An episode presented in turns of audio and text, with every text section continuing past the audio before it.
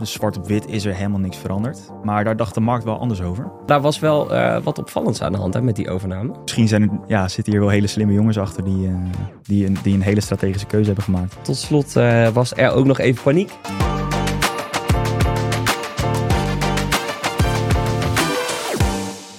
Welkom bij de marktupdate van een nieuwe koers, waar ik, Is van Dongen, je samen met Tim Stolte wekelijks meenemen in het laatste crypto- en macro-economische nieuws.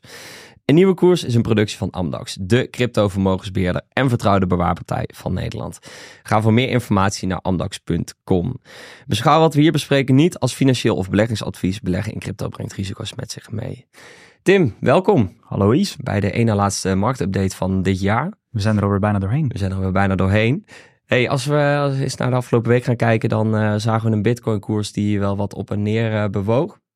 Maar niet vooral, heel veel. Nee, niet heel veel. Uh, binnen een beperkte prijsbereik is gebleven. Maar vooral halverwege de week even opveerde toen Jerome Powell namens de Federal Reserve nou ja, weer een persconferentie hield. Kun je me daar wat, wat meer over vertellen? Ja, dat was best wel een leuke opleving. het is een opleving die we eigenlijk al wel vaker zien rondom hè, meetings van de, de Federal Reserve. Dat is de centrale bank van de VS. En wat die acht keer per jaar doen, is ze stellen een target rate vast. Target rate is dus eigenlijk een, een rente die dan gebruikt moet worden door banken in de VS om geld te lenen. Uh, en dat geeft eigenlijk een beetje een idee van um, wat voor een beleid de Fed wil gaan voeren. Als die rente omlaag gaat, dan willen ze een wat meer verruimend beleid voeren. Uh, dus dan wordt het makkelijker om geld te lenen. Dus dan, hè, dan, stimuleer je eigenlijk de, de economie in die zin. En als je de rente omhoog gooit, dan rem je de economie juist af. Um, dus rondom die rentebeslissingen is het altijd best wel um, ja, interessant om te kijken hoe de markt daarop reageert en wat er dan, uh, ja, wat er dan wordt gedacht door verschillende investeerders. Ja, want uh, als uh, Paul zo'n speech houdt, dan wordt dat letterlijk per seconde gewoon gekeken naar de koers. want ieder woord die, die, Echt, die uitspreekt... ieder woord wordt helemaal uit elkaar getrokken. Op die... een weegschaal gelegd en markten zijn daar echt heel erg mee bezig. Ja. zo ook nu weer. Ja, die man mag niks per ongeluk zeggen, want dan, um, ja, dan is het stront aan de knikker. Ja. Dan is het helemaal fout. Dus die, die zorgt ervoor dat hij heel ja, elk woord echt wel zorgvuldig uitkiest. Mm -hmm. um, nou, wat nu een beetje de boodschap was, er is eigenlijk helemaal niks veranderd um, aan de rente zelf. De rente is eigenlijk gewoon gelijk gebleven. De, het besluit was om de rente gelijk te laten. Of in ieder geval de rente waar ze dus op sturen. Ze staat nu in Amerika op 5, tussen de 5,25 en 5,5 procent, hè? Ja, ja, klopt. En daar hebben ze eigenlijk niks aan gedaan. Dus zwart op wit is er helemaal niks veranderd. Maar daar dacht de markt wel anders over. Uh, want de speech die uh, de heer Paul daarna voerde, uh, klonk best wel positief. Positief in de zin van er komen renteverlagingen aan. Dat heeft hij voor het eerst in de mond genomen, hè? Want ja. in de eerdere meetings en ook persconferenties wilde hij daar nog niet aan. toen gaf hij aan dat ze dus echt nog niet aan verlaging dachten. en daar was hij nu wel heel anders in, hè? Ja, afgelopen jaar is de rente alleen maar omhoog gegaan. En dat heeft best wel ja, afremmend gewerkt op de economie. Um, maar hè, dus ze zijn nu steeds meer bezig met kijken van wanneer gaan we die renteverlagingen weer, eh, weer doorvoeren om de economie juist weer te stimuleren. En op 1 december wilden ze daar nog niks van weten. Er werd er echt gezegd, joh, we, ehm, ja, we gaan echt niet praten over renteverlagingen. Dat is echt nog veel te voorbarig. En 13 december, dus 12 dagen later maar, toen werd er gezegd, um, renteverlagingen zijn a topic of discussion. Dus er wordt nu over gepraat. Uh, het, het, ligt in ieder geval wel uh, ja, voor ons klaar. Kijk, en dat zien we dan ook uh, weer terug. Uh, want de futures handelaren, hè, de handelaren, professionele handelaren, die, die speculeren op deze koers. of in ieder geval op de beleidsrente van de Federal Reserve. Ja. in die markt zien we dat, dat zij verwachten dat we in maart alweer een stukje naar beneden kunnen. Hè? Dus in de, bij de meeting van januari nog niet zozeer. Maar dat in maart die, die rente voor het eerst, nou de verwachting is nu 25 basispunten naar beneden gaat. Ja. ja, en de markt kijkt dus altijd naar de toekomst. Wat kunnen we verwachten van de rente? Gaat die omlaag, gaat die omhoog? Dus het maakt eigenlijk helemaal niks uit wat, de rente, ja, wat het rentebesluit nu is geweest. Maar wat zegt het rentebesluit nu? En wat zegt de speech van Powell vooral ook over de toekomstige rentepaden? En die zien er dus best wel positief uit. Eerst werd er maar verwacht dat, um, ja, dat de rente hetzelfde zou blijven, dat er geen renteverlagingen zouden komen tot september 2024. Ja, dat werd uh, eind zomer. Toen werd dat naar voren gehaald naar begin uh, zomer en nu zien we al maart. Dus uh, betekent dat dan dat die economische data vanuit de VS dan eigenlijk wel best hard aan het teruglopen is? Die komt positiever uit dan verwacht. Ja. De afgelopen weken is het echt gewoon steeds verder naar voren geschoven. De eerste renteverlaging. je ziet dat nu echt terug in de aandelen ook. Die gaan um, heel hard. Mm. Die gaan echt bijzonder hard. Um, volgens mij staat de Nasdaq inmiddels, uh, ja, nu we het erover hebben, staat hij uh, op hè, minder dan een procent van zijn all-time high. Um, ja, misschien wordt die all-time high wel, uh, wel gewoon verbroken. Deze ja. week. Nee, maar ik bedoel, wat ik bedoelde is dat is de economische data in Amerika dus zo slecht dat die rente dus al daar... dat het nodig is voor Dat het nodig is dat die al eerder omlaag gaat. Nou, dat is lastig om te zeggen. In principe ziet... Um, um, Werkgelegenheid ziet er nog wel prima uit. Ziet er allemaal niet, niet, niet heel negatief uit. Of althans, we hebben Loopt het een, beetje terug. We hebben het een stukje negatiever gezien in de afgelopen tijden. Dus wat dat betreft is daar niet zo heel erg veel aan veranderd. Uh, maar ze verwachten dat het niet haalbaar is om de rente zo lang op zo'n hoog niveau te houden. Ze moeten natuurlijk ook wel rekening houden met ja, wat deze rente over de komende maanden gaat doen. Mm -hmm. En ze verwachten dus dat het wel nodig gaat zijn om die rente iets verder te verlagen, zodat ze niet ineens een heel erg verremmend beleid voeren, waardoor alles al kapot is voordat je dingen dan gaat, uh, gaat maken. Dus ja, het zou wellicht ook wel een beetje voorkomen kunnen zijn. Ja, en tot slot, uh, nou, over het algemeen zien we dat renteverlaging juist wel een positief effect hebben op financiële markten en dus ook wel op crypto, hè, is onze verwachting. Ja, ja, op aandelen zag je het sowieso terug. Uh, in crypto dus een klein beetje. We zagen een kleine koersstijging van een paar procent in, uh, in Bitcoin en Ethereum. Maar over het algemeen leverde ze dat best wel snel weer in. Dus wat we eigenlijk zien over de afgelopen maanden is dat crypto wel de correlatie met aandelenmarkten en dus de globale economie wel een beetje aan het loslaten is. Die correlatie is inmiddels ja, rond de 0%, soms zelfs negatief. En correlatie betekent in hoeverre ze dus uh, in, de, in, de, in dezelfde richting bewegen. Ja. Dus als een correlatie negatief is, betekent dat de aandelen omhoog gaan, crypto naar beneden of andersom. Ja. ja, en een correlatie van nul zou dus betekenen dat ze totaal los van elkaar omhoog of omlaag bewegen. Dat we daar niet echt een, uh, een eenzijdig beeld in zien. En we zien dus dat in de afgelopen aantal maanden in ieder geval zien we dat de globale economie niet zo heel erg veel effect heeft gehad op crypto. Dus dat crypto daar een beetje los van, uh, van beweegt. Ja, dat was heel positief in oktober, november. Nu uh, zien we het dan minder hard stijgen misschien dan aandelen. Ja, als, zo als, wisselt het elkaar een beetje Als de globale markt uh, er erg goed voor staat, is dat dan wel jammer dat, ja. dat die correlatie niet positief is. Dus ja, misschien dat dat... nou, we zien dat eigenlijk van cyclus naar cyclus zien we dat altijd waar we recht trekken. Dus het is een, uh, ja, een kwestie van tijd voordat die correlatie weer, weer enorm gaat oplopen. En dan is het weer een kwestie van tijd voordat die weer gaat aflopen. Dus er is altijd wel ja, een soort van uh, golfbeweging daarin ook. Kijk, dat gaan we in de gaten houden de komende periode. Um, ja, dan naar Nederland. Want binnen, het, binnen de traditionele financiële wereld nou, heeft er een overname plaatsgevonden van de ABN AMRO. Die hebben het handelsplatform Bux een uh, toegankelijk handelsplatform waar ook veel jongeren op handelen, uh, hebben ze overgenomen. Ja. Uh, en, maar daar was wel wat opvallends aan de hand hè, met die overname. Ja, er was wat om te doen. Want ABN AMRO gaat de cryptotak van Bux in ieder geval schrappen. Kijk, want bij Bux kon je dus ook crypto verhandelen ja, binnen ja. hun ecosysteem. Ja, crypto is een, of Bux is best wel een populair platform onder jongeren. en een van de aspecten waar dat mee te maken heeft, is dat zij crypto aanbieden. En ABN AMRO heeft dus gezegd, joh, we nemen Bux wel over, maar de cryptodiensten die gaan wij niet, uh, niet aanbieden aan klanten. En dat is best wel, ja, toch wel verrassend.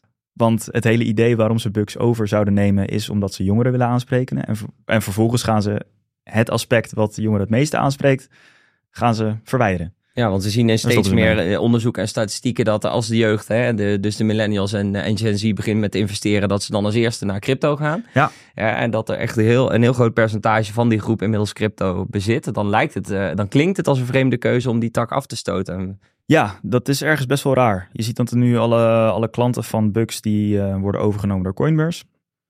Ja, en crypto-platform, uh, ja. Hè, een Nederlands crypto-platform, uh, die neemt dus al die klanten over. Ja, klopt. En uh, ABN AMRO moet er dus blijkbaar niks van weten. Um, nou ja, je zag heel crypto Nederland keek daar raar van op. Ja. Het is natuurlijk heel gek. zeker als je al gelooft in, in de toekomst van crypto, is het heel raar dat een bank als ABN AMRO zich daar niet aan wil wagen. Maar wat je daar ook, nou, dus misschien een beetje speculeren, maar wat, wat wel zo kan zijn, is dat ABN AMRO is teruggefloten door de DNB. Die moet natuurlijk die overname goedkeuren.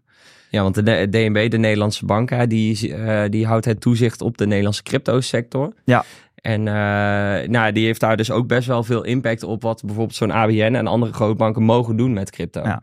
En het zou dus eigenlijk wel mogelijk zijn dat, dat de, de DNB tegen ABN AMRO heeft gezegd... wij staan het niet toe dat jullie als grootbank alle cryptodiensten ook overnemen. Want het hele regelgevend raamwerk rondom crypto is in Nederland nog niet zorgvuldig uitgewerkt. Dat komt natuurlijk met MICA. In, uh, in 2024 komt dat Europese beleid. Um, maar tot die tijd uh, zou het best wel kunnen dat de DNB tegen ABN AMRO heeft gezegd... die cryptodiensten die mogen jullie niet, uh, niet verlenen van ons. Dus dat mag geen onderdeel zijn van de overname. En wat ABN AMRO, dat, dat zou in die zin zou dat wel logisch zijn... dat de ABN AMRO dan denkt van, joh, prima... Dan, dan verlenen wij die cryptodiensten niet... Of althans nog niet. Nog niet, nee. Want straks, zodra crypto dus wat toegankelijker wordt... en zodra de DNB daar wel groen licht voor gaat geven... dat ABN AMRO die diensten aanbiedt... dan zou het kunnen dat ABN AMRO ja, als beste gepositioneerd staat om die diensten aan te bieden. Ja, want die hele infrastructuur nemen ze dus ook mee over. Hè? En dan hoef je het dus nu niet uh, als dienst uit te rollen. Maar Ja. zou je er in de toekomst dus al wel wat makkelijker iets mee kunnen gaan doen. Dus misschien, eh, hè, de ABN houdt natuurlijk nu nog de kaarten tegen de borst. Maar misschien hebben ze wel eh, hele goede kaarten voor zich. eh, als eh, het bij grootbanken ook mogelijk gaat zijn om, eh, om cryptodienstverlening eh, ja, uit het, te rollen. het zou best wel kunnen. Dat zou voor hun een eh, ja, uitermate goede positie zijn natuurlijk. Dan zijn we hier, ja, hierin Dit zijn we wel heel erg aan het een eh, beetje speculatief, maar we vonden het misschien ook wel enigszins aan de andere kant net, eh, net onterecht dat er zo lachwekkend op gereageerd werd. eh. Ja, iedereen zei van ABN AMRO, wat een domme keuze. En hoe kun je dit nou maken? Maar misschien zijn er, ja, zitten hier wel hele slimme jongens achter die, die, een, die een hele strategische keuze hebben gemaakt. Kijk. Ehm, ja, dan tot slot was er ook nog even paniek. afgelopen week binnen het crypto-domein. En dan voornamelijk binnen de groep eh, nou, investeerders die gebruik maken van een eh, hardware wallet. Hè. Dat is eigenlijk een wallet waar je zelf je crypto op kan opslaan, die dus niet in contact staat met het internet. Ja. Helemaal offline, cold storage. Ehm, en dan wel van, eh, van Ledger, het bedrijf, een van de bedrijven die dus eh, van die hardware wallets maakt. Want daar zou een exploit hebben plaatsgevonden. Hè? Ja, klopt. Daar hebben een aantal mensen hebben daar wat geld mee verloren, helaas. Wat is het, eh, het, het verhaal hierachter Het is was? nog best wel een interessant verhaal. Ja, het, het verhaal is eigenlijk best wel, eh, best wel smeuig, als je het zo mag noemen. Ja. Nee, er was een, eh, was een oud werknemer van Ledger. Eh, en die had dus blijkbaar nog toegang tot de codebase. Dus die kon nog hè, codes aanpassen en publiceren. Eh, en wat vrij, er dus. vrij amateuristische fout ook eigenlijk wel, toch? Het, het, het klinkt wel als een heel erg, eh, ja, heel erg domme fout. Echt een beginnersfout, om het zo te noemen. Mhm. Ehm, dus wat is er nou gebeurd? Er zijn hackers geweest die hebben zijn account binnengetreden. En die hebben daardoor ehm, kwaadaardige code kunnen publiceren. Waarmee ze dus, ehm, wat ze dus deden, was zodra een Ledger wallet interacteerde met een gedecentraliseerde app, ehm, ja, konden ze eigenlijk de, de funds die van de ene plek naar de andere plek werden verschoven, konden ze onderscheppen en ja, buit maken. Ja, dus als jij Mhm. met je Ledger eh, je eh, eh, verbond met een, een app waar je bijvoorbeeld wat met die funds kon gaan doen, dus bijvoorbeeld handelen of iets dergelijks, of daar wat heen stuurde, Ja. dan was dat het punt waarop... Ja, dan interacteer je natuurlijk met de blockchain. Dus dan is Precies. het op, op dat moment is het even, ja, is het geen cold wallet meer. Of nou, het blijft natuurlijk altijd een cold wallet. Maar dat is echt een, een, een kwetsbaar punt. Eh, en dat was het punt wat dus nu geëxploiteerd werd. Ehm, en met die code, die overigens echt vrij snel werd verwijderd ook weer. En of werd ehm, ja, hergeschreven. Was volgens mij eh, twee uur lang of zo dat, de, dat het mogelijk was voor die mensen om, om al dat geld te onderscheppen. Ehm, ja, toen zag je eigenlijk dat eh, daar 400 tot 600.000 dollar buiten gemaakt. Kijk, en het was nogal veel paniek, maar relatief valt dat mee. Hè? Dat zijn eh, geen, eh, geen extreem hoge bedragen. Dat is niet heel veel. Nee, we hebben geregeld gezien dat er miljoenen, ja, miljoenen worden onderschept. Ja, dus gelukkig is dat snel opgelost. En voor de meesten dan ook met de sisser, eh sisser afgelopen. Ja, je zag meteen in, ja, op Twitter, op het internet überhaupt, zag je dat heel snel alles er rond te ging. En dat iedereen zei van, joh, doe niks met allemaal gedecentraliseerde apps. Blijf daar vanaf. Ehm, want daar is dus een, eh, een exploit aan de hand.